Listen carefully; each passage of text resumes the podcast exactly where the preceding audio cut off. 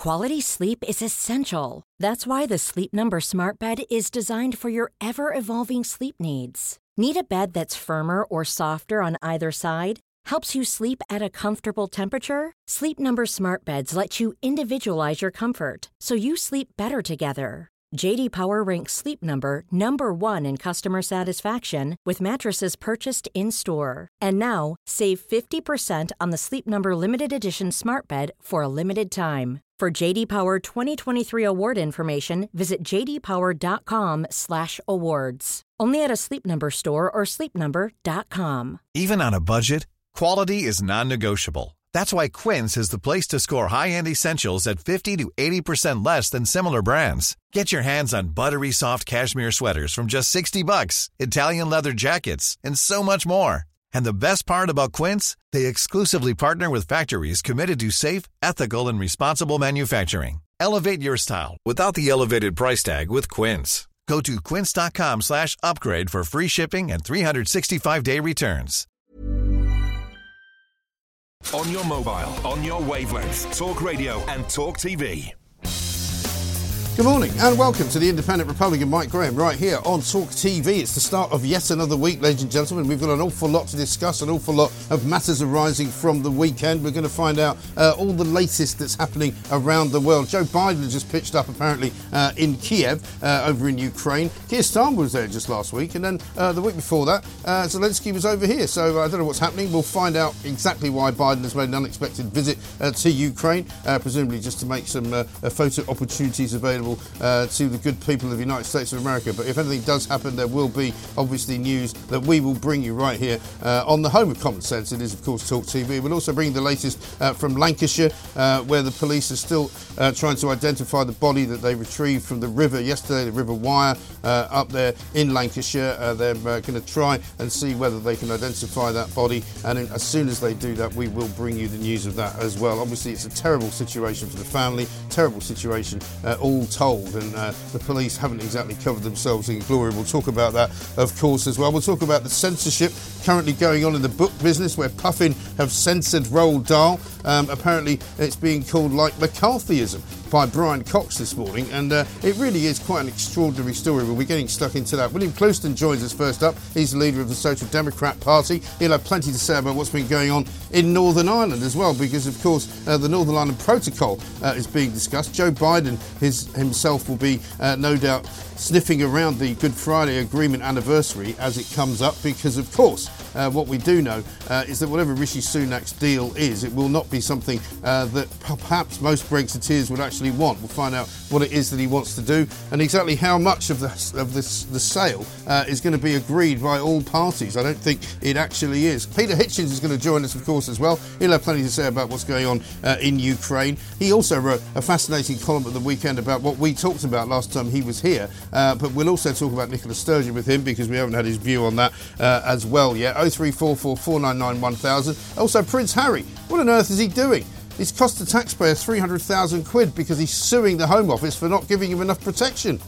Julie Hartley Brewer just said to me, I think he deserves to get protection while he's here. Well, he does get protection while he's here, but the point is, what is he doing rinsing the public purse of money that we can ill afford uh, in a legal case that he doesn't need to bring?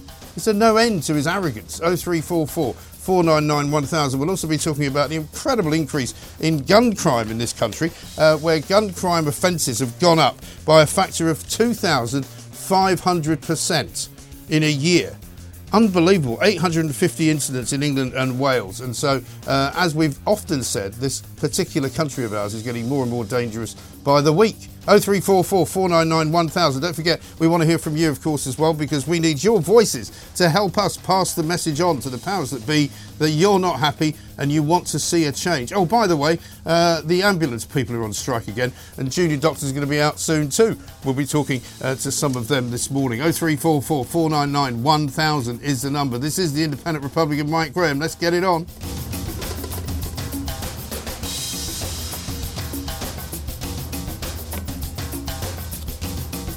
And so it's a Monday morning. Uh, you may or may not be having a happy Monday morning thus far, but it's a bit grey out there, but it's not too horrible. Spring is almost in the air, uh, you'd have to say. Let's say a very good morning first up to William Clouston, leader of the Social Democratic Party. William, good to see you. How are you doing? Very well, thanks. Yeah, good to be good to be on. Good to talk to you. Let's kick things off first of all with the, um, uh, the, the, the Brexit situation in Northern Ireland, because of course, you know, as I was saying to Julia, the Sunday Times leader at the weekend sort of mm. said basically, well, this deal, whatever it is, is probably not going to please everybody. In fact, it may not please anybody, but it's probably the best we're going to get. Is that right? Yeah, I think that's right. I think it was the whole situation from the start was very, very difficult. Um, people tended to want two things that were certainly in conflict and probably incompatible. Um, a lot of people in Northern Ireland wanted free trade uh, within the UK, which is entirely reasonable. It's a country, why wouldn't you? Uh, but they also wanted um, unencumbered access to the single market and free trade with Eire and the rest of the EU. And obviously that was in conflict. And it was very interesting, Mike. Um, Johnson's reaction to that uh, conflict was to uh, deny it. Mm. Basically, right. he had an odd, he had a very odd um, trait, you know, which is flat denial. Let's just pretend it wasn't there. So he said things like, you know, there won't be a border in the Irish Sea. Well, actually, the the protocol effectively gives us one. Uh, but I'm optimistic. I think we can improve it, and I think with a with a bit of goodwill, um, green lanes, uh, red lanes, and uh, trusted trader schemes, and things you can get uh, some progress. And I, I, wish them well. I hope they do make some progress. Well, I think the point is it does need to be sorted out, doesn't it? And whatever it takes to sort it out, it needs to be done. And this is where perhaps you see the difference between Rishi Sunak and and, uh, and Boris Johnson. Boris kind mm. of did the deal and said, "Oh, we'll figure that bit out later." Um, Sunak's trying to kind of tidy it all up and, and put a bow on it and say, "Well, there it is." Yeah, but I think that the, the mood music has changed. I think, um, you know, Mike's, we lived through it. There wasn't very much goodwill on the EU side um, post 2016 and during the negotiations. There really wasn't. Um, Graham Gudgin, Professor Gudgin from Cambridge University, did a paper on, on how you could trade with trusted traders and, and you could regulate your way into a, an entirely satisfactory situation. Uh, there was no need for any uh, hard border, uh, you know, between Northern Ireland and an, an, area that just wasn't. Mm. And um, you know, people people played it, I think, for political reasons. Yeah, but I think I'm, both I'm, sides, I think all sides played it for political purposes, didn't they? I mean, the Irish Republic played it, um, Sinn Féin played it. You know, talk of violence mm. and people being blown up was brought back. I mean, it was mm. quite shameful, actually. It was it was it was it was regrettable, and I think I'm hoping that we're beyond that now. And um, I mean, Gudgin's point all along was that you could regulate it. I mean, most of the big big business between uh, on both borders is basically done by very large companies. Mm. And if you're Marks and Spencers and you're shifting product into your stores in Northern Ireland, you, you can be trusted, right, mm. Mike, to to not ship those products into into the EU, into the single market. Well, most of, yeah, I mean, because most of the trade and most of the goods that go into Northern Ireland go into Northern Ireland and stop in Northern Ireland. They don't go anywhere else. Yeah, correct. So I'm hoping. I mean, I'm, what I hope is the mood music is different. People are a little bit more positive. Uh, the the talks are less charged, and and we can get some progress for everyone's sake. You know, for citizens in Northern Ireland and you know for the rest of the UK and the EU, I think I'm I'm reasonably optimistic, and I'm crossing my fingers. Mm. There's plenty to be not optimistic about, and without wishing to put a downer on your optimism, uh, Joe Biden just landed in Kiev to meet up with Vladimir Zelensky, which doesn't look as though um, uh, there's anything in that apart from America standing full square behind Ukraine and probably giving more money and maybe even more arms. Well, yes, certainly. I mean, I think let's be realistic on Ukraine. Um, the main player is Biden. Uh, you know, I think Zelensky's in his hands really. Um, I, am very concerned about it. I, have as you know, I've been on uh, Talk TV previously, um, arguing against uh, things like no-flight zones, and uh, some people in, you know, some particularly some Tory MPs seem to be hell bent on uh, NATO um, increasing their actual military involvement in Ukraine. I think it'd be very foolish. Um, I, I, think, although you know, it's a bit like Peter Hitchens has made the point. I think the, you want the sides to uh, negotiate. Most most conflicts of this kind will end up in some sort of negotiation, and um, you know, I, I, I'm I hope we can we can um, get some sort of solution on this basis. I, I, I, I, don't know. We'll have to wait and see what happens in the summer, won't we? We will, but I mean, uh, there's quite a lot of blood to be shed, I think, between now uh, and then. Peter Hitchens is on later on today. We'll be talking about it, I'm sure. I mean, he's been saying for a long time, as you say, that uh, there should well be uh, some kind of uh, settlement negotiated, and anybody who doesn't want that uh, basically ratcheting up for a bigger war. Well, they are. I mean, it was it's funny actually. Lord Owen actually was interviewed on a on a Times Radio, I think, recently, and made the point which a lot of people don't seem to want to accept, uh, but it's a real a realistic point, which is that Russia is not going to be uh, defeated militarily entirely. I mean, it, I I just think, unfortunately, we have a lot of people who are unable to accept that. I mean, it, it, you know, they're, they're in they're in Crimea. They've been in Crimea since 2014 and I think it's highly unlikely that um, that Zelensky gets them out of every inch of that. And I think the the other problem with the paradox of Western policy on Russia is that we're inclined not to listen to what Putin has said. You know, the in theory, in theory, if that did happen, you don't know what he would resort to. So I'm, I would just encourage the sides to, to try and um, you know talk at least to each other and uh, see what we can get out of that. Yes, absolutely right. Let's talk about the firearms offences because it was only last week that we had the knife mm. crime statistics coming out of the Home Office. There seems to be a rather strange anomaly in these, in that the Home Office say that they're basically firearms offences have risen by 49% in a year. In London hmm. alone, mm. the number of cases has soared by 2,500%. But the Metropolitan Police are saying, oh no, it's not as bad as that. Uh, it's only gone up 14%. I mean, regardless of who's arguing about what's right and what's wrong, it's clearly a massive, mm. massive increase in the number of guns in the country. It is. It's alarming. I mean, violent crime um, is is a is a major problem in all in many of our major cities now and uh, you know, and, and I I, th- I, think the police have, have, have tried, but they're losing control of the streets effectively, and it's it's alarming. Yeah. Um, you know, Mersey, Merseyside has seen you had these you know terrible cases over Christmas of a lady getting shot in the pub, mm. and you know Manchester again has had uh, you know the same firearms offences.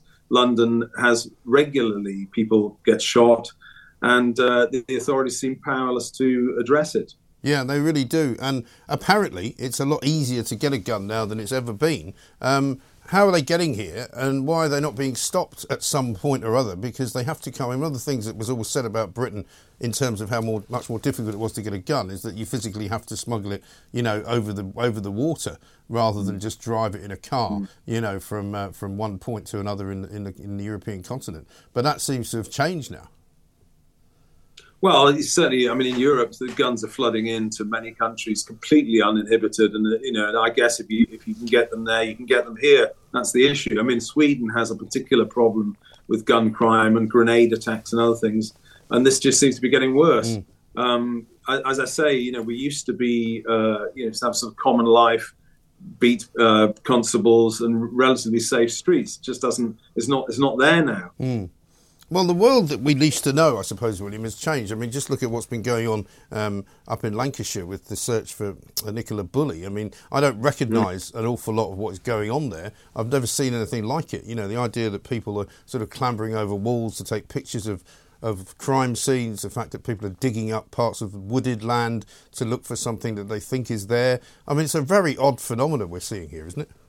Yeah, I think that's that's driven by social media and the idea that everyone could and can uh, and should publish their own interpretation of things. I think a lot of people are just opportunists, and I think what they should do is back off and give a little respect to the family and let the police get on with their job. I mean, obviously, in this particular case, the police haven't covered themselves in glory in terms of what they've said. I, I think they've made mistakes there, but you know they have they the, the, you know they have located a body, and and you know the idea of the public, uh, you know voluntarily going along to the crime scene, taking photos. You see this a lot actually mm. in crime scenes. Now, and occasionally, uh, you know, in an urban situation, that can be useful because you can gather evidence. But there's just a lot of, uh, you know, uh, rubbernecking and interference, and people should have a little bit more decency.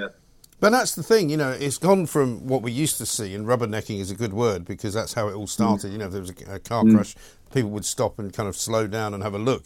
Now they're actively mm. travelling to the scene to be part mm. of it, you know, because they think mm. people, for some reason, now think that their opinion is more important than anybody else's, and that their, you know, input is more important than anybody else's, and they feel like they have a right to be part of it all. It's bad.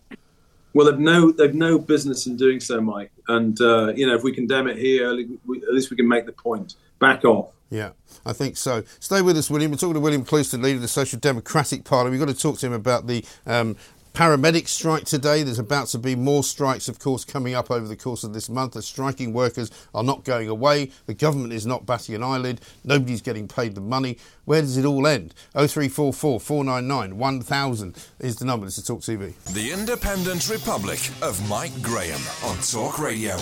Interesting story in the Times this morning, um, William, about migrants, because obviously the story that doesn't go away. Um, over the weekend, we saw that uh, Serco are advertising in Stoke on Trent, amongst other places, for landlords to uh, supply houses and various dwellings for five year periods uh, to house migrants. Obviously, the government trying to move them out of the hotels.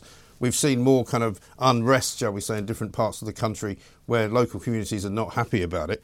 Um, there's now a suggestion that Robert Jenrick, the immigration minister, says they might want to put an annual cap on refugee numbers. Now, mm. I hmm. presume that will mean refugees coming in all sorts of ways, not just on small boats across the channel. Yeah, I think I think it's. I mean, on the face of it, it's actually quite a sensible idea. You've got um, large numbers of Ukrainians, uh, a lot of people from Hong Kong, and you've still got the Afghan schemes going, and then you've got the uh, ridiculous situation in the Channel, which we don't control at all. Um, so, what seems like a sensible policy of getting a cap um, can't possibly work. It's just another bit of well, a Tory a Tory minister saying uh, saying something that that can't happen because um, you can't have a cap if you stay in the protocols. Uh, the protocols don't have a cap. I mean, this will be challenged in the courts immediately. Imagine, imagine, Mike, you have a cap. Of, the government says it wants a cap of twenty thousand or forty thousand, whatever, and then the the, the, the, the you know the one person above that limit comes along They'd be straight into the courts. You deny my yeah. rights, and so on and so forth. And, so and, and, and, where's the line going to be drawn? You know, was it that was that the last man or woman in, or was it the, the one after that, or you know, was there somebody just in front of that? You know, it's mad, isn't it? But also, you, you know, here we have a system which is being abused, which is being broken every single day, where laws are being broken, where you know rules are being bent and twisted, and all the rest of it. Why would they bother obeying another rule, uh, which they could just say, well, sorry, we don't agree. They won't. I mean, this this system, this shambles that we have, will never be sorted until we change the incentives. And you can't do that unless you get out of the protocols. And we just to be honest about it. And I think every single politician talking about it needs to, to, to be honest and be you know be frank with the public. And that's where we are. You will not have a sovereign border unless you get out of these protocols. Yeah. I've made the point before. The protocols, in theory, give probably a billion people the right to live here. And if the free market, which is the people smugglers, if they're clever enough to organise their safe routes here, they're in. And, and you know, Labour Party uh, and the Refugee Council are uh, their solution to these problems is to um, get rid of the backlog, basically by giving by granting everyone asylum, and that further increases the incentive for people to to arrive here. I mean, these were these people born yesterday. I know it is as if they live in a completely parallel universe in which there is no such thing as reality. Just a bit of breaking news as we speak. It looks as though President Biden uh, is supposedly going to announce some new sanctions against Russia. Not clear what those are going to be lately. Um, but what do you make of that news? Well, um, sanctions have been very interesting. I think we were the only party uh, when the Russian invasion occurred uh, to, you know, I honestly think we were the only party in the country to flag up the prospect that there might be counter sanctions. Mm. I mean, you know, the whole debate about this when when it started. I mean, Russia's invasion of Ukraine is utterly reprehensible, and we want Ukraine to to, to win. But the, but no one concern, no one even debated the prospect that the counter sanctions would occur from what is a, a full spectrum commodity superpower. And if you quantify it, Mike, the energy crisis and the knock-on uh, cost to industry and uh, GDP and the rest of it, the, the, sanctions that Russia has put on uh, the rest of the world, or the EU particularly, and, and, Britain, have hurt us far more economically than our sanctions have hurt them. That, that's just a fact on the data. You just have to be able to count to see that. So um, the whole situation, I mean, Biden actually is sitting rather pretty, although I, I always think Americans uh, that go through, you know, use their public infrastructure in their major cities and you can see every winter you can see um, pictures from the New York Underground, you know, the metro, mm. uh, people clambering through flooded uh, uh, stations. Yeah. And, and yet he's committed, you know, uh, up to a hundred billion dollars to this.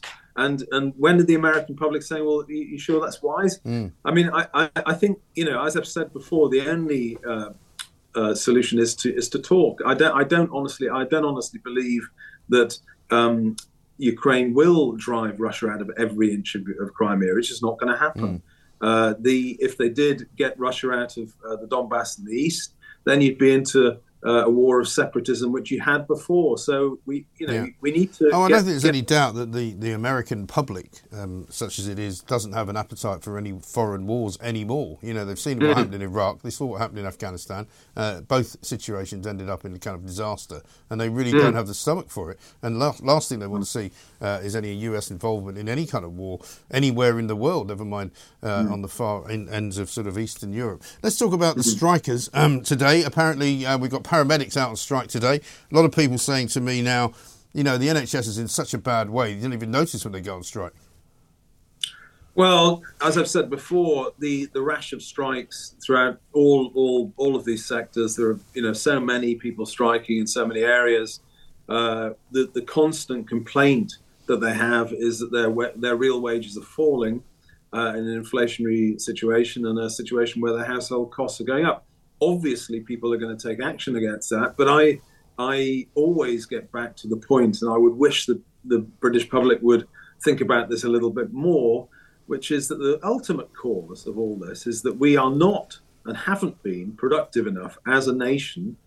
Uh, we constantly, every single year, buy more than we've produced. We have a large trade deficit, and we shouldn't be surprised at all if the culmination of that is is a fall in real wages. That's that's the result of it. And until uh, until you get a government that actually wises up to our and addresses our trade problem uh, and our industrial problems, I'm afraid it'll just get worse. And I, I, I again, I don't see any sign of the people that governing us, that govern us, of actually addressing this. No, I don't think so. Um, it's difficult to know where they go now, though, isn't it? Because they've reached a point sort of, of no return on both sides. It seems to me.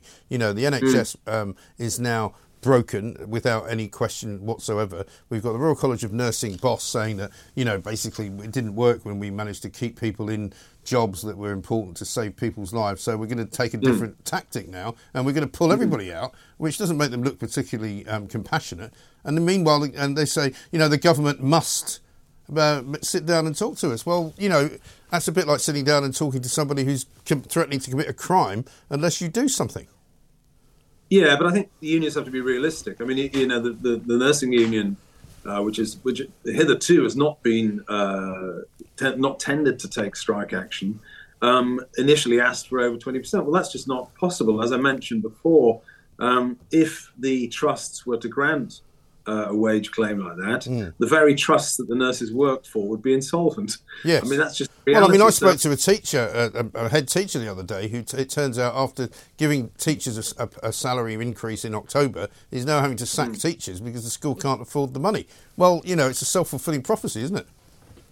Well, basically, yes. I mean, the trust on, on any any trust, like any organisation, will have a budget for uh, transport, for energy, for accommodation, mm. for wages and it just stands to reason if you're if the quantum for wages goes up, you can employ fewer people. I mean, that's that, that again is basics. I think what the government's hoping for is that the you get a period of disinflation, and there's some evidence that that's coming through. It's possible that you inflation goes down a little bit, but you know we've had we've had very high inflation for some time now, and the effects are there and the squeezes there on households. So I'm afraid I can't see I can't see any of this uh, de-escalating quickly. I'm afraid. No, I can't either because there doesn't seem to be any uh, any appetite for it. Finally, just a quick uh, word from you on the Roald Dahl story, which has been cooked up over the weekend. We're going to be talking mm. to the writer from the Times uh, literary supplement who wrote about it. Um, it seems extraordinary that anybody publishing books who runs a publishing company would think it's a great idea to re-edit something on the grounds that it's uh,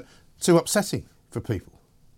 Yeah, you've got Augustus Gloop, is no longer fat, and you've got uh, Mrs. Twit, no, no, no longer fearfully ugly, and you've got the Oompa Loompas, who are now gender neutral. I think these people are unfit to curate uh, this literature. I think they, these people are basically barbarians and philistines. Yeah. And what they're doing, what this is, is is cultural vandalism. It's Mm. nothing short of that. I think it's an absolute disgrace to do this to Dahl's work, and it's pathetic. I mean, you know, you should be able to read it in all its glory. Yes, Yeah. it's it's spiky, but you know, kids actually like this. One My kids love Roald Dahl. yeah, yeah, exactly. And and so you're getting this all over the place. A lot of people have said, you know, um, is it going to get worse? Well, you know, Fra- I think Frank Furedi is actually right on this. You've got a new industry now, Mike, Hmm. of, of these, um, what do they call sensitivity readers, Yes. which is diversity appointments in all public authorities. And, you know, they keep on employing these people uh, to do this sort of work, and it, it just will get worse. Hmm. So I'm, I'm afraid we just got to kick back on it. And I would say, I would urge the public, don't buy these books. No. Buy the original. I mean, I don't know. I'm going to find out when I speak to the, um, the journalist from the Times, but I don't. I hope they have a warning on the front of the book to say this book has been altered in order to uh, save your uh, sensitivities. Because if it doesn't, that seems to me to be even more egregious. It's just a great. I mean, it's, the whole principle, Mike, is outrageous. This is these are works of art. Yeah. Effectively, you just can't. It'd be like you know getting your paintbrush out and sort of brushing over a, Car- a Caravaggio. It's completely against the whole principle of freedom Hmm. of speech and art. You just can't. And also, it's based on a pretense, Mike. You can't undo the fact that he wrote the books as they are. I mean, it's like trying to take statues down or denying. Well, also, it's his. You know, hello, it's his book. It's not their book. You know, they're publishing his work. That's the point. But listen, we've got to run. William, good to talk to you as ever. William Clouston, leader of the Social Democratic Party, talks an awful lot of sense. Of course, we'll be talking more about the Roald Dahl um, hideous editing that's been going on because we do need to find out whether there's a warning put on the book that this book has been changed in order to protect you. Because after all, you're such a wilting flower, you can't possibly read a children's book that might have some nasty stuff in it. For heaven's sake. Coming up, uh, we're going to go up to Lancashire to talk to Nicola Adams. She's the editor of the Lancashire Post. We'll get the latest on the Nicola Bulley case. Coming next on Talk TV.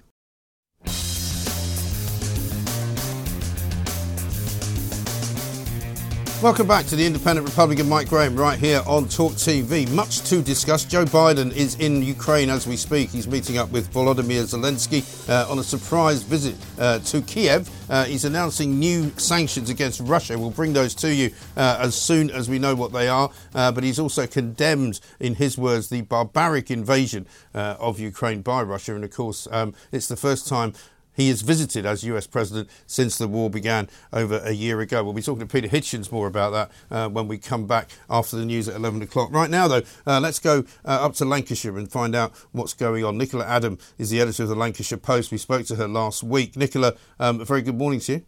Morning. Thanks very much for joining us. Um, a sort of shocking revelation late yesterday afternoon when they found uh, the body sort of in the reeds of the river that they had been previously searching.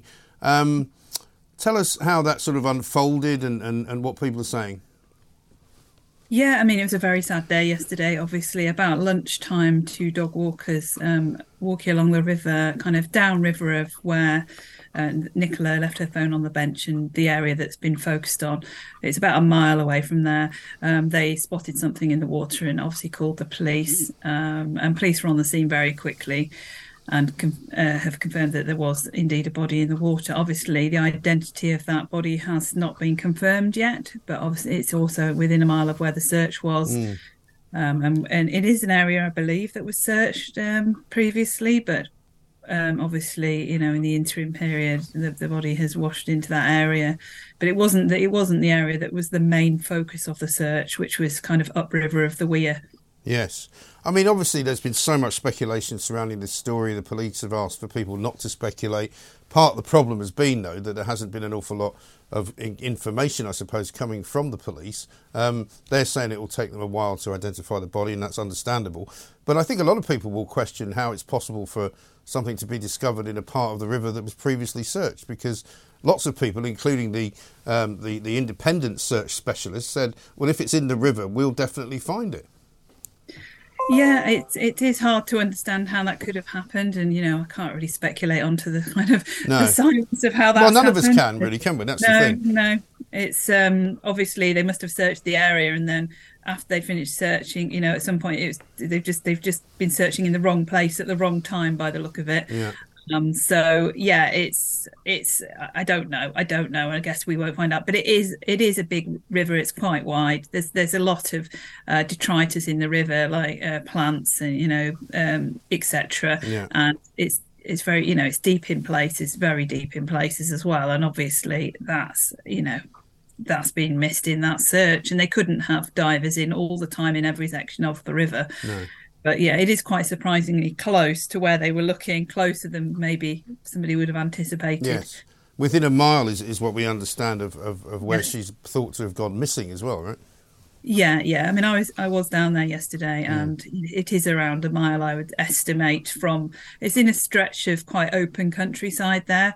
I believe that um, the body had washed down to almost to where you know close to to another road and uh, down there, and, and quite a few people do walk their dogs along that area, so they just have spotted it. But yeah, it's um, very very sad, and you know, if it is Nicola, it brings three very kind of devastating weeks for St Michael's to a close, and you know, it doesn't even bear thinking about what her family are going through right now. And, and they issued another statement saying just how, how awful uh, it all is and how dreadful it all is because Yes. the, the police statement saying they obviously informed the family, but they can't tell them for sure um, one way or the other at, at this particular moment. But last week, towards the end of last week, there were questions being asked by not only the Home Secretary Suella Braverman, but also Rishi Sunak, the Prime Minister, about how the conduct of the police um, had been sort of arrived at.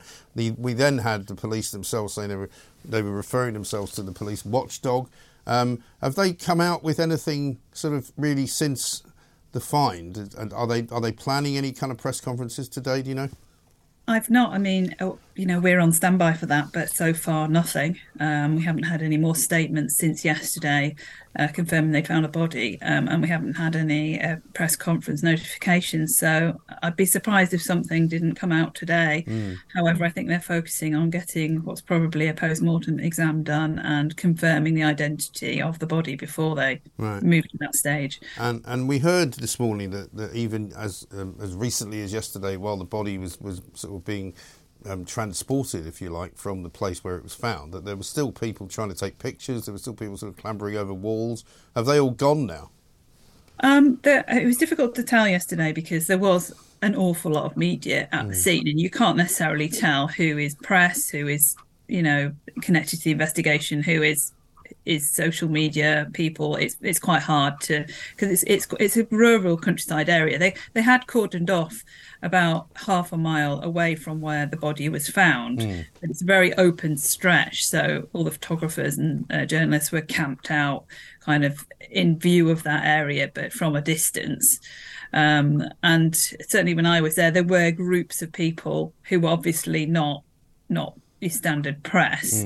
Um, but it is a you know it was open you know there's nothing to stop anybody from from walking along that area um, it's a very cold very grey day yesterday very windy um, but there was you know an awful lot of people around Yeah, I mean, I suppose it's a waiting uh, game for everybody now. But uh, Nicola, thank you very much indeed. Nicola Adam, uh, editor of the Lancashire Post, there with the latest from uh, the River Wyre, where Lancashire Police yesterday did find a body. Uh, which appears to have been sort of caught up in the reeds. It seems to have been closer to the surface of the water than it was uh, under the water. Uh, found by two dog walkers. Uh, we await confirmation. We await identification of the body, of course, as well, uh, because it's not clear yet whether it is Nicola Bulley. But the police have informed Nicola Bulley's family that they have found um, a body, um, and we'll keep you updated, of course, as soon as there is any breaking news on that front. 0344 499 1000. Um, Volodymyr Zelensky uh, is currently speaking in uh, Ukraine, saying that he's had some very fruitful negotiations with Joe Biden, the President of the United States, who made an un, um, unexpected uh, visit uh, to Kiev. Um, and we can see the two um, presidents walking side by side up the steps uh, of, I presume that is the um, uh, presidential palace uh, in Kiev in Ukraine. Uh, Joe Biden saying he's going to announce some new sanctions against Russia. We'll keep you updated on that front, of course, as well. We've also got Peter Hitchens coming uh, into the studio very shortly. He'll tell us what he makes of this latest um, surprise visit by Joe Biden. Never been to Ukraine since the war began. Uh, clearly, a very important step for the West's support uh, of Ukraine in this particular war. 0344 499 1000 is the number. Coming up, we'll take your calls and we'll tell you more of what's going on everywhere around the world. This is Talk TV. On your mobile, on your wavelength, Talk Radio and Talk TV. Welcome back to the Independent Republic of Mike Graham, and welcome to the start of yet another week uh, in what can only be described as the international, the dangerous world of journalism. Of course, uh, we're just watching Joe Biden over in Kiev. He made a surprise visit uh, to President Volodymyr Zelensky this morning. Uh, they're walking around in what looks like a very plush presidential palace. Um, it looks as though Biden says that there's going to be more sanctions announced against Russia. It also looks as though there's 500 million dollars in aid uh, militarily coming uh, to Ukraine. But obviously, his appearance in Ukraine for the first time since the war started uh, is sending a very, very strong signal as to what America plans to do. But will America, uh, as a country, actually want Joe Biden to be committing whatever it is he is committing to Ukraine? Peter Hitchens is here. A very timely visit from him because we'll get his view on what Joe Biden's doing there and what message he is attempting to send. Also, uh, if the last of sanctions against Russia didn't really work in the way they were meant to, is there any point in putting any more on? We shall find out. We'll also talk, of course, about the rising toll of gunfire offences, uh, firearms offences up 2,500% in London, 850 incidents in England, uh, all told, and that's just in one year. So there's obviously a lot more guns around than there used to be. Uh, let's say a very good morning to Peter Hitchens. Very good, Good morning. Morning to you, Peter. Um, surprise visit by Joe Biden. I mean, it seems like everybody's going there at the moment. Keir Starmer was there just last week, I think. Um, what does it mean? Well, I think it, it, it simply means that he's, he's he's ramming home the fact that the United States is supporting Ukraine to whatever the end may be, and uh, this is this is American policy. I, I don't, uh, for obvious reasons, have a have an inside track on U.S. policy on Ukraine. Uh, it's it, it's a it seems to me that this is actually a war between the United States and Russia, which has been conducted. And you've said that for many. And months. I just think that it would not be. It would, it, it would be strange if, if ultimately uh, Joe Biden didn't go there. I believe uh, I, I, was reading this morning he was scheduled to go to Warsaw anyway. So Hmm. mm. it did, when I saw that, I thought, well, wouldn't it be a surprise if he popped up in Kiev? So Mm. here he is. I'm not sure, but you know the American public reasonably well, as I do. I don't think it's going to play that well for the public, is it? I think I, Joe Biden's doing surprisingly well as a, as a president. I think the, there's a growing feeling that he may he, he may run for a second term, uh, and I think that he's he, he's managed to carry this off so far. But there is, I think, a growing. I won't say discontent, but a, a, a diminishing of enthusiasm for the Ukraine war among the American Mm. public. You see the enormous cost of it, and you also do wonder what it's for. Yeah. Uh, as very much a, a pro-American person who lived in the United States likes Americans, likes America, I'm baffled as to what the United States thinks it's going to gain by pursuing this policy. I can't. It doesn't make sense. Mm. Well, to it me doesn't. as, as an American policy, but it is obviously the policy of what you might call the what, in fact, President Eisenhower called the military-industrial complex, and they want it, and so presumably he does. But I think there is some discontent about it, and he possibly feels that if he goes to Kiev and, and meets Vladimir Zelensky, who everybody likes Zelensky for goodness sake, he's, Yeah. he's he's behaved extremely well. He's carried himself very well during this. Uh, his uh, his obvious. Uh, courageous and, and, and calm bearing rubs off on any politician who goes to see him. I don't blame Which I guess is why they all like I should think so. Yeah, why wouldn't you go if you? I mean, Keir you could? Who's currently engaged in trying to convince us all that he could be Prime Minister, keeps kind of popping up Yeah, well, as, as if he is. Again, again, and, and and you would, I think, if I think if I were on. Uh, uh, One size fits all seemed like a good idea for clothes Nice dress. Uh, it's a it's a t-shirt. until you tried it on. Same goes for your healthcare. That's why United Healthcare offers a variety of flexible, budget friendly coverage for medical, vision, dental, and more. So, whether you're between jobs, coming off a parent's plan, or even missed open enrollment, you can find the plan that fits you best. Find out more about United Healthcare coverage at uh1.com. That's uh1.com. It's that time of the year. Your vacation is coming up. You can already hear the beach waves, feel the warm breeze, relax, and think about work. You really, really want it all to work out while you're away. Monday.com gives you and the team that peace of mind. When all work is on one platform and everyone's in sync, things just flow wherever you are. Tap the banner to go to Monday.com. Quality sleep is essential. That's why the Sleep Number Smart Bed is designed for your ever evolving sleep needs. Need a bed that's firmer or softer on either side? Helps you sleep at a comfortable temperature? Sleep Number Smart Beds let you individualize your comfort so you sleep better together. JD Power ranks Sleep Number number 1 in customer satisfaction with mattresses purchased in-store. And now, save 50% on the Sleep Number limited edition Smart Bed for a limited time. For JD Power 2023 award information, visit jdpower.com/awards. Only at a Sleep Number store or sleepnumber.com. At a high level in, in Western politics, I would I would try to go to, to Kiev and, and meet President Zelensky. It would Mm. be a reasonable thing to do. So I don't blame him for that. What puzzles me is that there's still this uh, not not really any serious discussion in any of the Western countries about whether this is a good thing or how it can be brought to an end. Right. Well, that is the problem, isn't it? Because one of the things that, that certainly is the case since Afghanistan is that the American public do not want to be involved in any other wars. They saw what happened in Iraq; they weren't happy. They saw what happened in Afghanistan; was that was even worse. Well, I think a lot of people were very relieved when they finally got out Mm. of there. Uh, it was it was obviously a terrible mistake and, and entirely useless on its own terms, as as some of us said from the start. While while Western forces were there, uh, but I again, I s- it, it's it's it's fascinating that that it's it's not debated. That it simply isn't discussed. I don't know whatever position you may or may not have is, is, is one thing, but the, the fact that here is a, a major conflict, probably the most menacing large scale conflict in modern history, and nobody talks about it in any terms except as if it was some kind of straightforward uh, i- i- good against bad. We must carry on doing this. What is the purpose of it? I don't. And, and, and what is what is the aim of it for the United States? What is the aim of it for Ukraine? Has it actually done Ukraine any good? Will it do Ukraine any good? Uh, has it made the world a more peaceful, more stable place?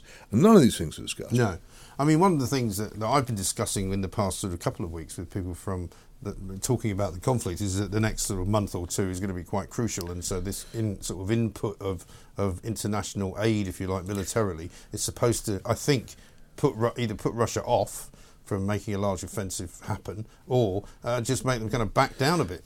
Possibly. I, again, I, I think these wars of this kind, and it is a very old fashioned war of, of, of slogging away with artillery in, in the mud, wars of this kind, unless something really catastrophic happens, tend to be quite static and very hard to move on because once people are dug in, it's very costly in, in, in, in the lives of soldiers to attack a dug in enemy.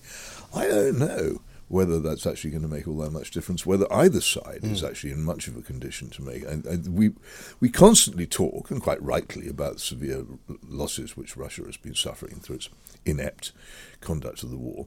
But the as far as I know, Ukrainian casualties and losses remain an official secret, which Mm. are never discussed. And we simply there was a picture in one of the papers at the weekend of a of a woman uh, standing in a, in the Ukrainian war cemetery, surrounded by by graves decorated by Ukrainian flags, Yeah. and it looked very big to me. Yes. I think the losses in Ukraine are considerable, and I think also there's there's probably growing tension in Ukraine about about the conscription, if there is such a thing, operating properly of, of, of soldiers and Mm. how, how fairly it's operating, and whether people are actually being uh, able to get out of serving in, in, in, in the Ukrainian army if they want to, and simply a shortage of manpower. I, again, none of these things are discussed because No. it's all it's, it's it's all so one-sided that people don't even discuss the possible uh, problems of the Ukrainian side, though it must have. Uh, Imagine also living in a country largely without electricity for most of the time. Mm. Well, the other it's thing a very I find- serious condition to be in. that I find surprising is that the coverage of the war in Ukraine from the Western sort of media perspective is, is, is, is almost non-existent. Well, and I don't know whether that's about money, because even when, when, when I was a reporter back in the 90s, when people were covering the Bosnian war, you know, every newspaper had somebody there. There was a constant sort of, you know, reportage going backwards and forwards. This doesn't seem to have any of that. You remember when people were, were going to Iraq uh, during in the weeks before the invasion in 2003? I remember uh, Ross Benson, very one of the Yes. very bravely went out. Uh, what one of the things that they wrote about was how they, how constrained they were, Mm. how there were government minders who prevented them from doing things. And well, do we actually believe that there's no Ukrainian censorship of war coverage? Of course, but it's very, very lightly Mm. mentioned. Mm. How how much access do Western reporters get to, to the to, to the war itself? Yeah. How much information can they obtain?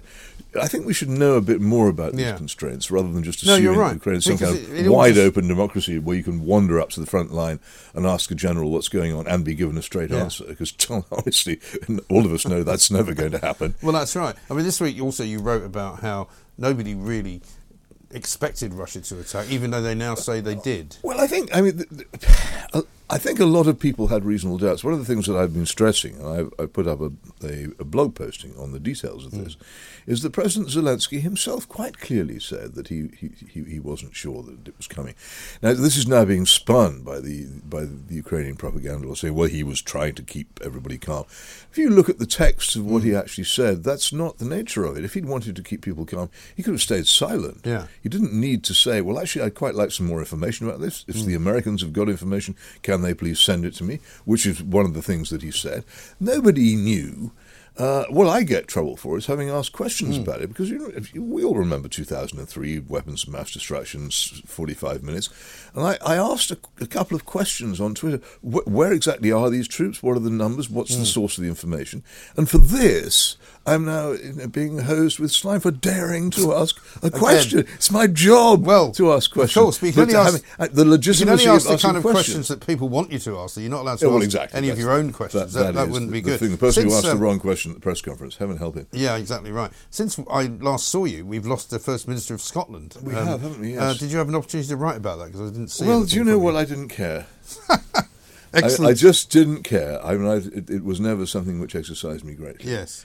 Uh, Is it one of those opportunities to, to do the old Edinburgh? You'll have had your tea. well, maybe no. I just thought this is so internal to, to, to Scottish. But is it though? Because a lot of people were trying to draw these comparisons to other leaders of, um, shall we say, the devolved countries, or at least one Yeah. leader, Mark Drakeford, uh, who seemed to hero worship uh, Nicola Sturgeon. But also a lot of people who sort of in politics in, in Westminster hero worshipped her a bit.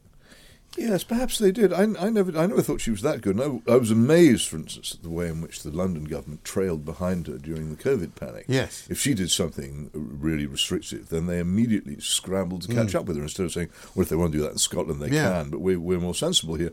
I can't think of a better way of encouraging uh, of encouraging Scottish independence than than tre- treating them as if you're afraid of them. But no, I never thought she was particularly distinguished. I never heard her say an interesting thing, Mm. uh, and I and I, I have to say the internal the internal grief of the Scottish National Party isn't really my concern. No. It reminded me of the great the great Napoleon Bonaparte statement: "Never interrupt your enemy while he is making a mistake."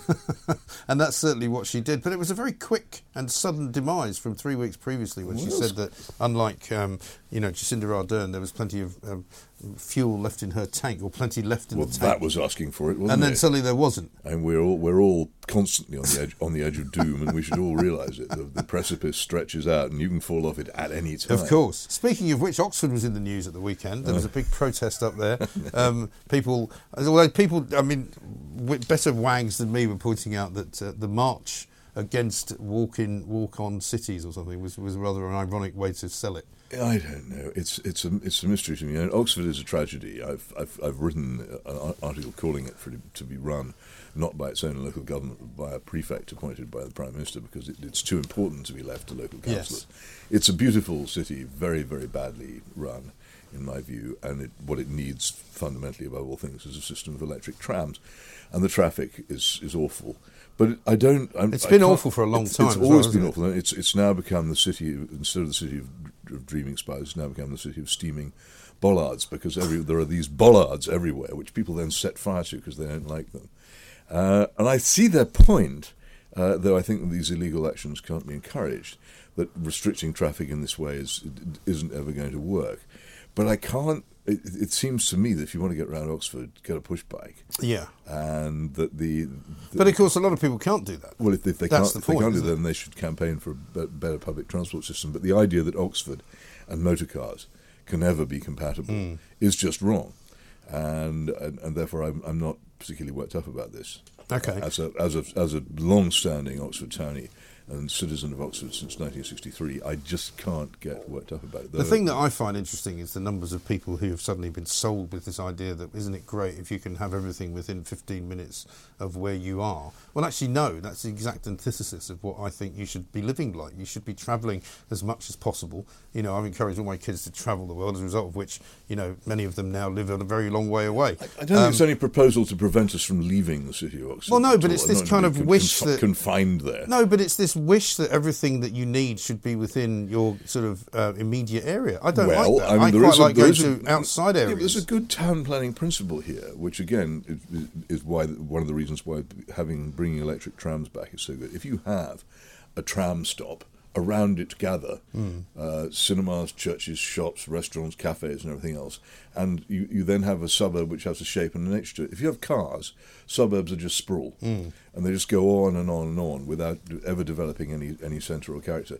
And the whole nature of the planning of our country has been around the car now, actually since the 1930s which is why so much of our urban sprawl is so ugly and so hard to live in. So I'd be all in favour of recreating neighbourhoods of the kind which we used to have.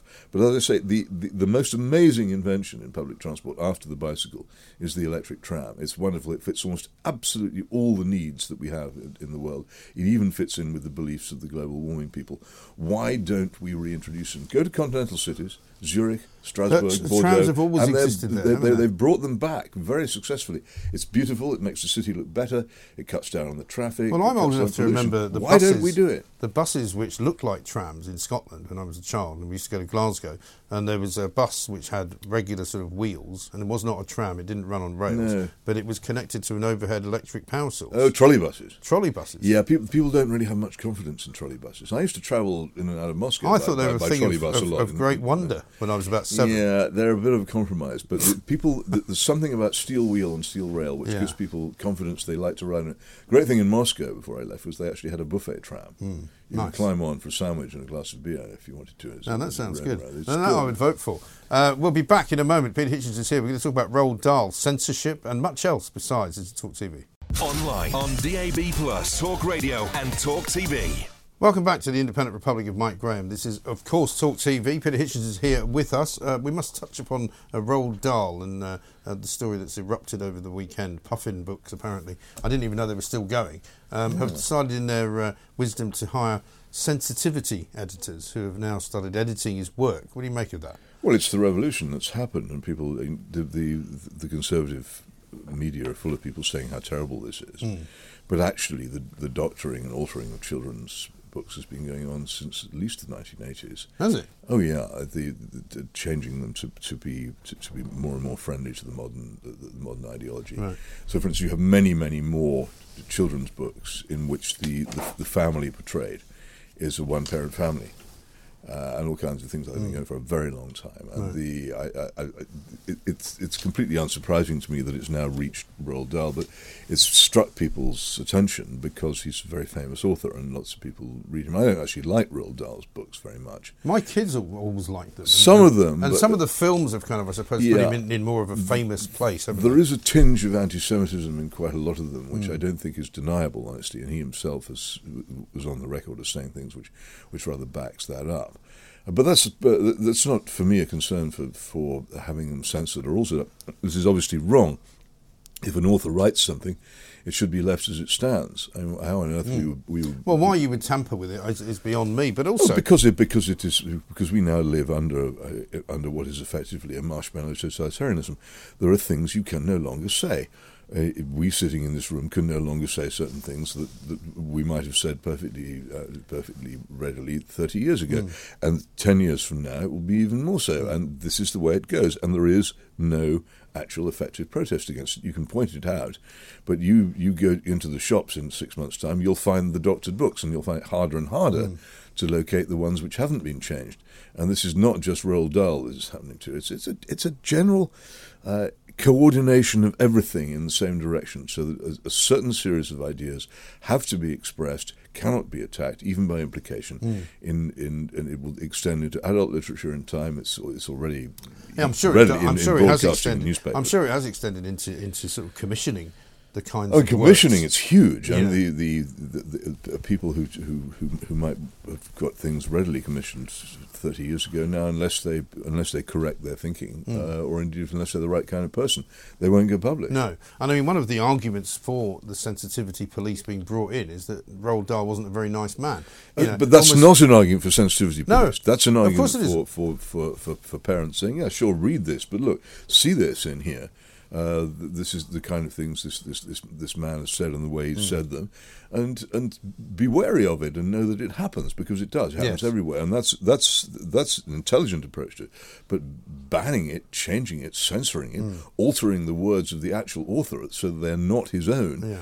uh, that is a crime against truth. Well, it's a bit like the people who say, "Oh, you know, some of these artists were really rather ghastly people and horrible individuals, and we shouldn't enjoy looking at their paintings." Well, I'm sorry, I don't think that's got anything to do with it. The two things are entirely separate, no. Uh, aren't they? Well, I suppose there are points. I think the, if if you had someone who was an actual Nazi, Yes. uh, then you might have some difficulty in in, in, in treating their their. Well, art. Hitler himself was a painter. Not a very good one. Not a very good one. Fortunately for, for and for not very many people. We don't would- have to say I'm I'm not hanging this wonderful Hitler landscape Yeah, because get it a out of the Nazi. This is a Gallery. dreadful painting, so you don't need to worry. Yeah, but it. I mean, even with you saying that, I'm slightly uncomfortable because you know, um, if you judge somebody to be politically, I'm not talking about somebody who's murdered people, but I mean, if if you're talking about somebody being politically distasteful, should that prevent them from being artistically, you know, sort of rewarded? I think there are, as in, there's, there's Where no, does it start? There's, there's no clear answer because sometimes people are so ghastly Mm. uh, that you that you have. But for instance, you take the um,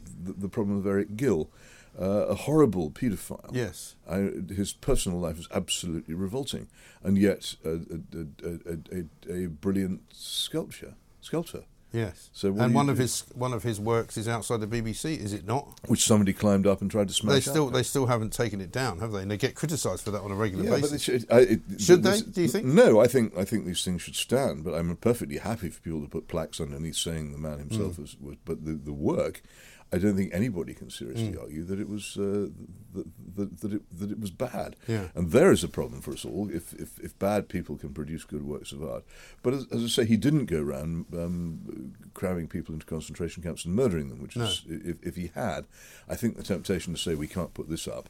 But then you get into these stronger. conversations with people about whether you know what he did was as bad and all of that. But I've got some good news for you. Uh, there is in fact a list of content- contentious statues uh, provided by uh, Scotland Yard. It's said to be uh, a secret list. A study by Policy Exchange has discovered that. Um, William, Winston Churchill, Horatio Nelson, Earl Mountbatten, and Oliver Cromwell are on the list, as well as the cenotaph.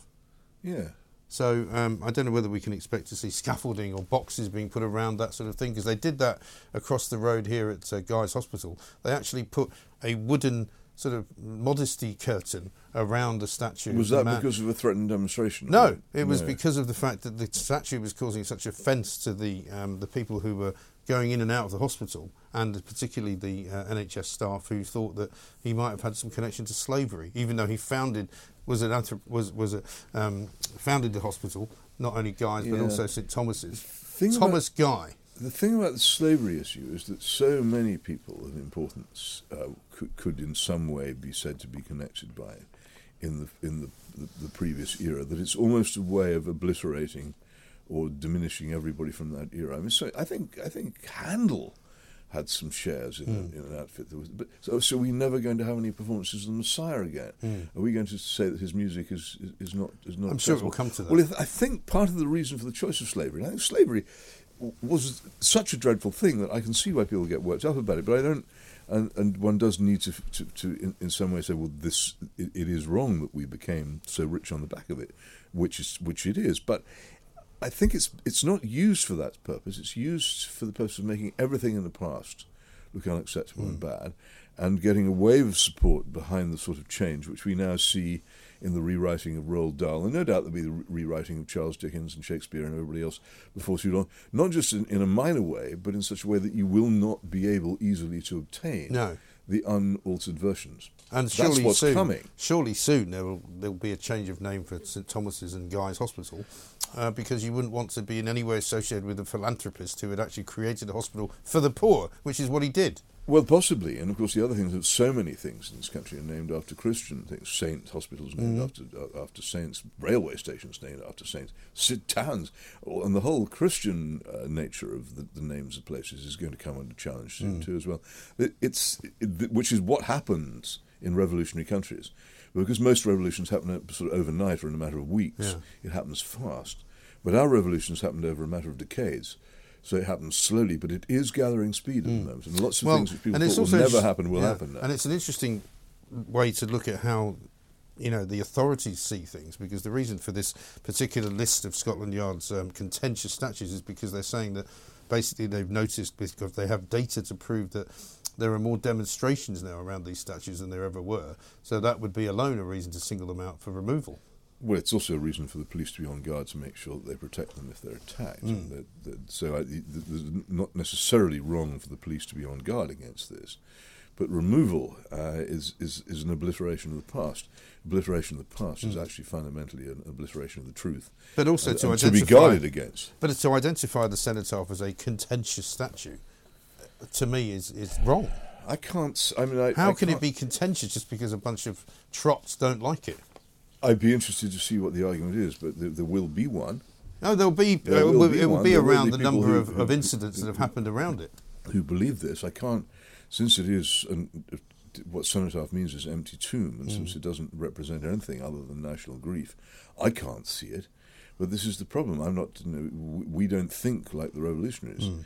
Uh, they have different ideas about what is and, and, and is not good. So I'd be very interested to hear what it is they have Mm. against the commemoration of, Well, it might be the, something the you to- selfless deaths of millions. Might be something for you to look into for the Yeah. weekend.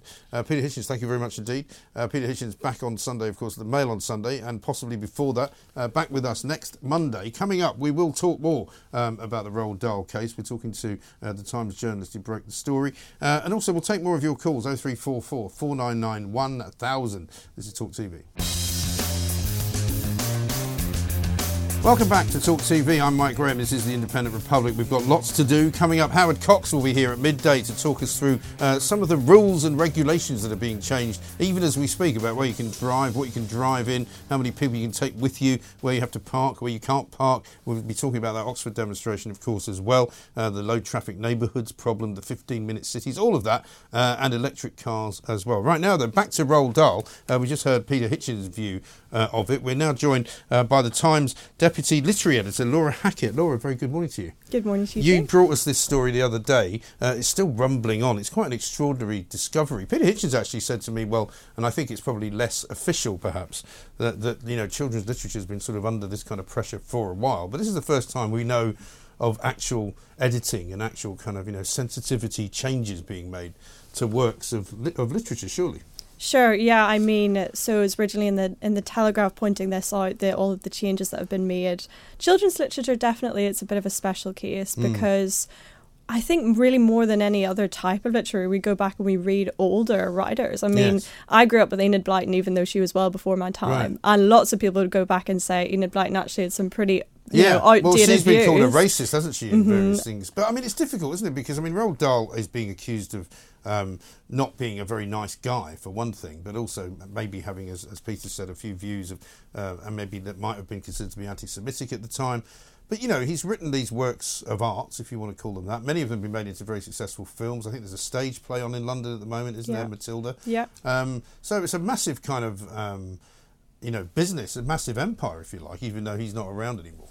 Yeah, I mean, for sure, he definitely wasn't a nice guy. Yeah. Um, that's that's pretty clear from what the biographies we can read. But I think he was still a fantastic writer, Yeah. and he was a fantastic children's writer. Mm. And I think actually why his books are so good, his stories are so good, is that they are a little bit nasty Yeah. and they have sort of meanness and cruel things and violence, and children actually, in a way, kind of like a little My bit children of that. have always loved Roald Dahl Yeah. stories, and I've always, you know, sort of empathised with the, the whoever the hero is, whether it's a, a woman, Yeah. a girl, or a boy. You know, they've now told us though that Mrs. Twit is no longer fearfully ugly. The Oompa Loompas are gender neutral. Um, Miss Trunchbull no longer has a great horsey face; she just has a face. I mean, it doesn't even sound like they've improved it.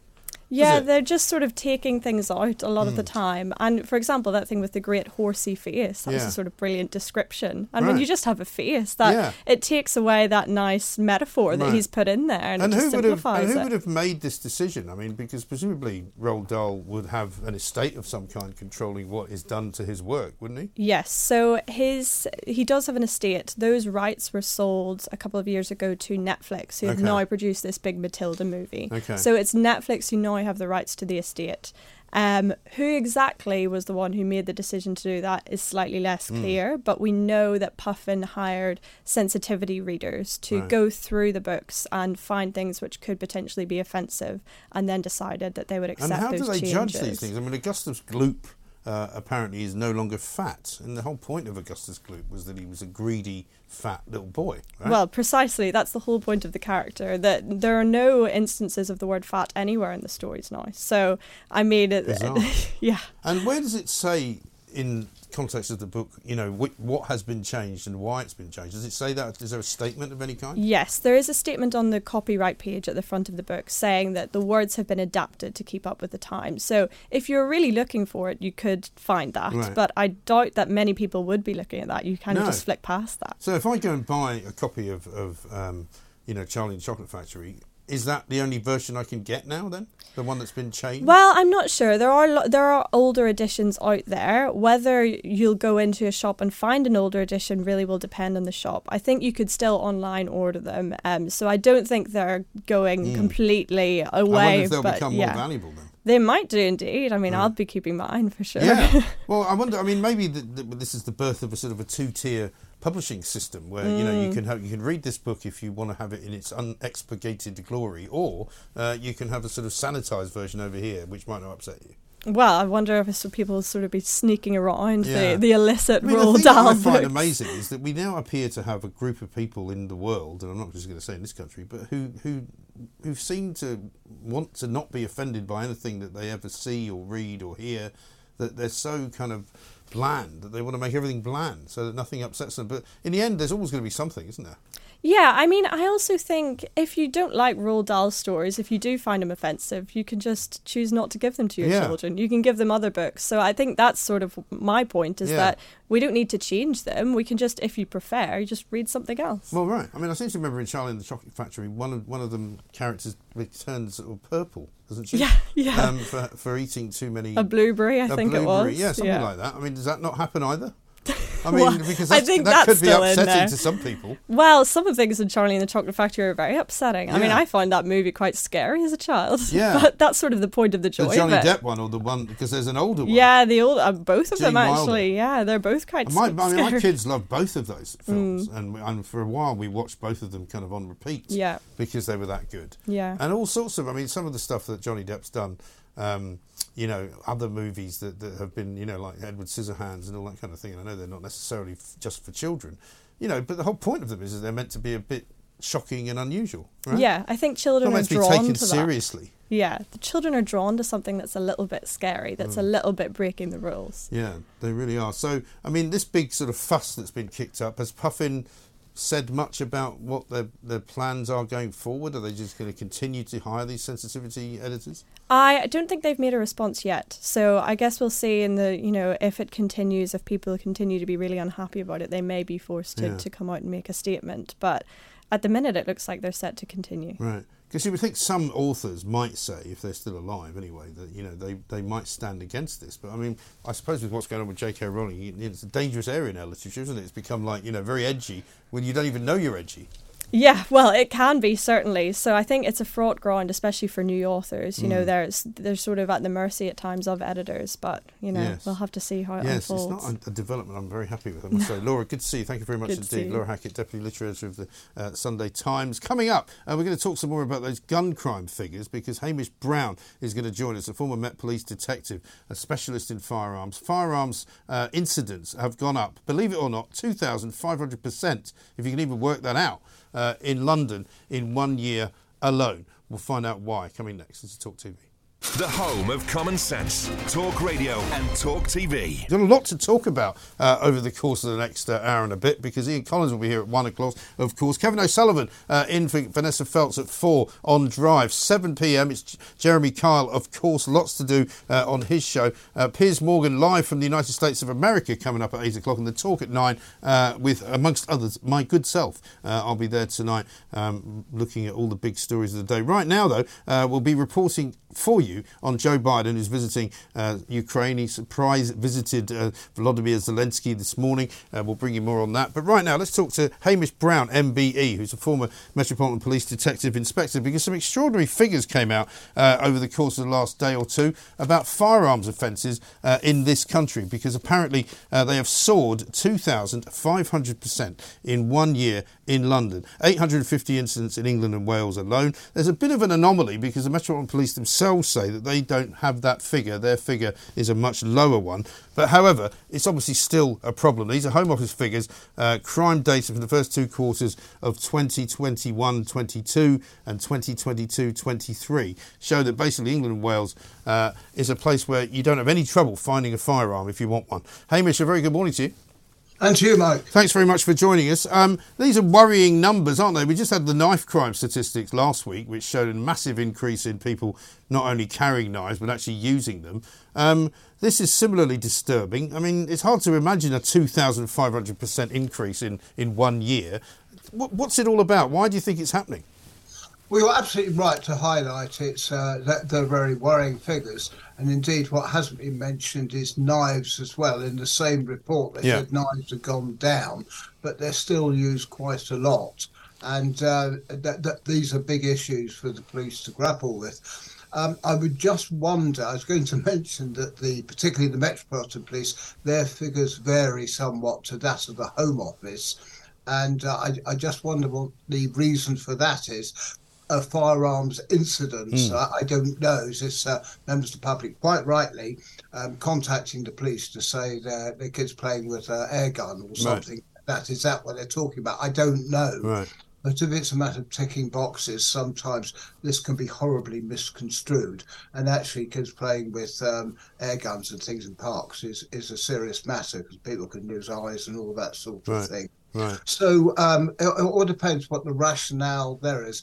But the fact of the matter is, firearms and knives exist, and I think we've got to look at why do they exist. And without doubt, particularly in the um, metropolitan areas in London, for which I, I used to police, and later did um, contract work with the criminal justice system. Mm. Um, it, it, was drugs, it was gangs, and uh, th- this was say they were openly carried, that's not right, but they were openly available. Hmm. Certainly, mm. they knew where to go for it. And in some instances, and I'm turning more to the knives here, when youngsters were asked, what, what, why are you carrying this in the first place? It's because protection, because everyone else is. Mm. And the difficulty is, one, they're committing a crime carrying it in the first instance, but of course, it could be taken off them. And if they're in that culture, the, the reality is they stand a big chance of being a, a victim themselves, perhaps more so the fact they're carrying a knife. Well, this so, is it. And we saw, I mean, we know from what happened in Liverpool in recent times that those two terrible incidents of the young woman who was shot dead, um, apparently by accident because she happened to be in the wrong place at the wrong time. And then, of course, the poor uh, little nine year old girl, Olivia Pratt Korbel, uh, who was in her own home uh, when a thug sort of ran through the door, burst into the house, and was uh, shot at by somebody outside who happened to then kill um, an innocent uh, child. And so we know that, and we were told, I think, by the police in Liverpool at the time, that the gangs in Liverpool are certainly carrying guns on a, on a regular basis. Well, yes, in fact, it goes more than that. And the, the agency work I've done within the criminal justice system has taken me back to London and um, it was not unusual for rival gangs to go on someone else's turf and, and let off a few rounds mm. to go and wind them up. And we have murders that because of the stray bullet. People are going about their lawful business. And in fact, it's just as serious when another gang member is shot. But people go about their lawful business and be subject to these stray bullets because someone thinks it's a good idea right. just to intimidate another gang. And and the boundaries for this will, will, will simply be a road and uh, it become very, very mm. nasty. No, right. So Uh, I, am not sure what the answer is. Um, it's certainly education of the public, it's education of the youngsters to get into schools and colleges, and it is not cool to carry a knife. I mean, I know the, the police with um, Operation Trident and, uh, and a few other operations as well. And It's the big metropolitan areas in particular, not just London, by the way, are working hard on this and the firearms sentences are severe, mm. almost draconian. So um, yes, there there is a sanction and a punishment at the end of the day, but surely we've got to work on the crime prevention, and it's got to be a change of culture in society. I think it's about one in ten police officers are armed in this country. And certainly in the London areas, there'll be the armed response vehicles being called to certain areas. I mean, things like Downing Street, you expect to see a, a, a, police officer aggressively, perhaps with a machine gun or something like that. Well, these are the high profile events. However, um, ordinary calls to shoplifters, car crashes, uh, punch ups, domestic violence, these sorts of things. I think the public still will be horrified to see armed police turning up to those. Yes, they have tasers, and comments have been made about those. So let, us keep uh, that, that, those boundaries quite separate. Yes, and, but in terms that, of the actual availability, Hamish, of, of these guns, I mean, are are there more of them on the black market, or you know?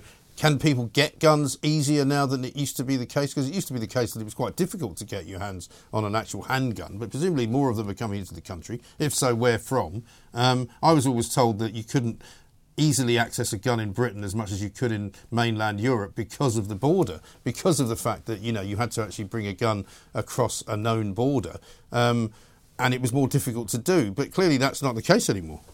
No, well, uh, you, you talk about Europe. Well, I, I would go across the Atlantic and look at America, where there is positively a firearm culture. And uh, I, I've lectured there a number of times. And without exception, people say, I wish we could go to the British model because they, they see our firearm offences, which compared to the States, mercifully, they are very much lower. Mm. But there are different sources. I did a lot of work on this some years ago. So it isn't a a new problem. Um, there, there, are things like uh, war trophies that does happen, firearms being stolen, firearms being imported. There are all, all, sorts of ways they can come into the country. The, the reactivation of, excuse me, the reactivation of deactivated firearms, which means a, a, gun which isn't a gun because it can't be discharged. Mm. Those with the right knowledge can make it discharged so it's a gun without a serial number uh, live on the streets. So there are a number of sources, and I know because I've been there that the police work very closely with this, along with all the other multitude of things they, they've got to deal with. So it isn't an impossible situation. It's unhappy, those figures. Mm police will dispute them a little bit, firearms incidents, but it is uh, another task for the police, but a contribution from the public and society and with the public there is Crime Stoppers, there is 101, there is 999 if it's an emergency. Get in there. The police won't criticise you for well meaning information. No, quite. Thank you very much indeed. Hamish Brown, MBE, former Metropolitan Police Detective Inspector, on the number of incidents rising massively uh, over the past year or so, soaring to 2,500% more uh, than there were in London at the same time last year. Across the UK, online and on DAB, the Independent Republic of Mike Graham on Talk Radio. if you enjoyed that, be sure to catch the whole show 10 to 1 Monday to Friday on Talk Radio via DAB, online, or via the Talk Radio app. If you have an opinion on the stories we cover, we'd love to hear from you. Call us 0344 499 1000 or tweet at Talk Radio during the show to have your say. The Independent Republic of Mike Graham on Talk Radio.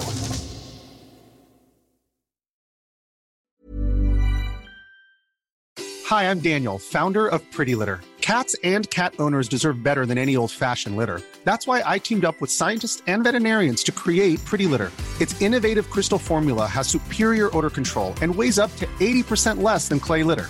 Pretty Litter even monitors health by changing colors to help detect early signs of potential illness. It's the world's smartest kitty litter.